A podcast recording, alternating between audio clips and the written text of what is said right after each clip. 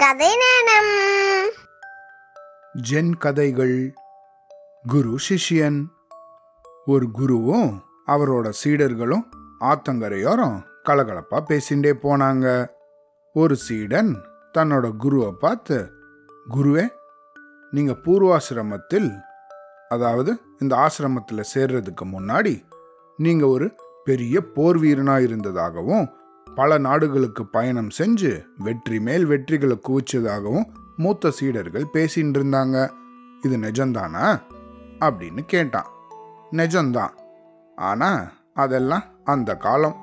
இப்போ நான் ஆயுதங்களை கைவிட்டுட்டேன் அப்படின்னு சொன்னாரு குரு. ஏன் குருவே? போர் தவறா? ஆயுதங்களே வேண்டாமா? அப்படின்னு கேட்டானா இன்னொரு சீடன். சரி தவறு அப்படிங்கிறத பத்தி நான் பேசலை. ஒரு கட்டத்துக்கு மேல புத்தி கூர்மையும் அமைதியையும் விட சிறந்த ஆயுதம் எதுவும் இல்லை அப்படிங்கிறது எனக்கு புரிஞ்சுது. அதனால தான் அதெல்லாம் நான் கைவிட்டுட்டேன் அப்படின்னு சொன்னாராம் குரு. குருவோட வார்த்தைகளில் சீடர்களுக்கு நம்பிக்கை ஏற்படலையா? அவரை சோதிச்சு பார்க்கணும் அப்படின்னு முடிவு செஞ்சு ஒரு திட்டம் போட்டாங்க. நாளைக்கு குரு தியானத்தில் இருக்கும்போது நாம் ரெண்டு பேரும் மறைஞ்சிருந்து அவரை தாக்குவோம். அப்போ அவர் ஆயுதங்களை எடுக்காம நம்மளை எப்படி சமாளிக்கிறார் அப்படின்னு பார்ப்போம். அப்படின்னு அந்த ரெண்டு சீடர்களும் பேசிண்டாங்களாம் மறுநாள் வகுப்புகள் வழக்கம் போல நடந்துதான். வகுப்புகள் எல்லாம் முடிஞ்சதுக்கப்புறம் குரு வழக்கம் போல தியானத்தில் ஆழ்ந்துட்டாராம். இந்த ரெண்டு சீடர்கள் மட்டும் ஓலைத்தட்டுக்கு பின்னாடி மறைஞ்சிண்டாங்களாம் சில நிமிஷம் கழிச்சு ரெண்டு பேரும் மெல்ல மெல்ல அப்படியே வெளியே வந்தாங்களாம். பேசி வச்சபடி ரெண்டு பேரும் குரு மேலே ஒரே நேரத்தில் ரெண்டு பக்கத்துலேருந்தும் பாயலாம் அப்படின்னு முடிவு பண்ணி குரு மேலே பாய வந்தாங்களாம். தங்கள் குருவோட முகத்தில் எந்த ஒரு சலனமும் இல்லையா. அவங்க பக்கத்தில் நெருங்குற வரைக்கும் கண்மூடி அமைதியாக இருந்த குரு கடைசி வினாடியில் கொஞ்சம் முன்னாடி வந்து குனிஞ்சுண்டாராம். இந்த ரெண்டு சீடர்களும் டமார்னு ஒருத்தர் மேலே ஒருத்தர் மோதிண்டு தரையில் விழுந்து உருண்டாங்களாம். எதுவும் நடக்காதது போலவே தியானத்தை தொடர்ந்தாராம் குரு இன்னொரு கதை கேட்கலாம். குழப்பம் குருவே குழப்பம். அவர் ஒரு புகழ்பெற்ற துறவி.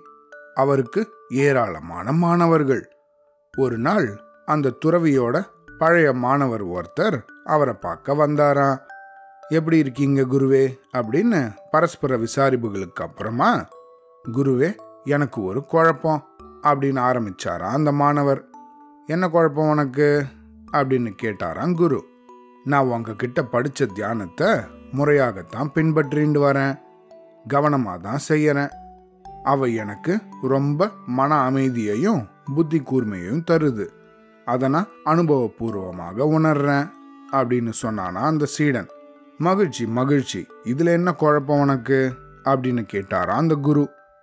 நான் தியானத்தில் இல்லாத வேலைகளில் முழுமையாக நல்லவனா இருக்கேனா அப்படின்னு எனக்கு சந்தேகம் இருக்கு. அது எனக்கே சில நேரங்களில் தெரியுது. சில நாட்களில் நானும் ஒன்று ரெண்டு தடவை கோவப்பட்டுடுறேன். தியானம் பழகின ஒருத்தன் இந்த மாதிரி செய்யறது சரிதானா? இதை யோசிக்கும்போது என் உள்ளம் குன்றி சிறிதாகி விடுகிறது அப்படின்னு சொன்னானா. குருநாதர் சிரிச்சாராம். ஆக நீ தியானமும் செய்கிற கோபமும் படுற. அப்படிதானே? அப்படின்னு கேட்டாராம். ஆமாம் குருவே இது தவறில்லையா? அப்படின்னானா அந்த சீடன்? இல்லை. நீ தியானமும் செய் கோபமும் படு. நீ கோபமும் படு தியானமும் செய். கொஞ்ச நாள்ல இது ரெண்டுல ஏதாவது ஒன்று ஒன்றை விட்டு போயிடும் அப்படின்னாராம் குரு. அஜிஜோ ஒருவேளை தவறு செய்யறது நிற்கிறதுக்கு பதிலாக தியானம் நின்றுட்டா அப்படின்னு பயந்தானா அந்த சீடன். அதுக்கு குரு சொன்னாரா? அதுவும் நல்லதுதான் உன் மனசு எதை விடக்கூடாதுன்னு நினைக்குதோ அதை இறுக்கி பிடிச்சிண்டு உங்ககிட்டேருந்து நீங்க வேண்டிய அந்த கோபத்தை உன்னை விட்டு போக செஞ்சிடும் அப்படின்னு சொன்னாராம் அவ்வளோதான்.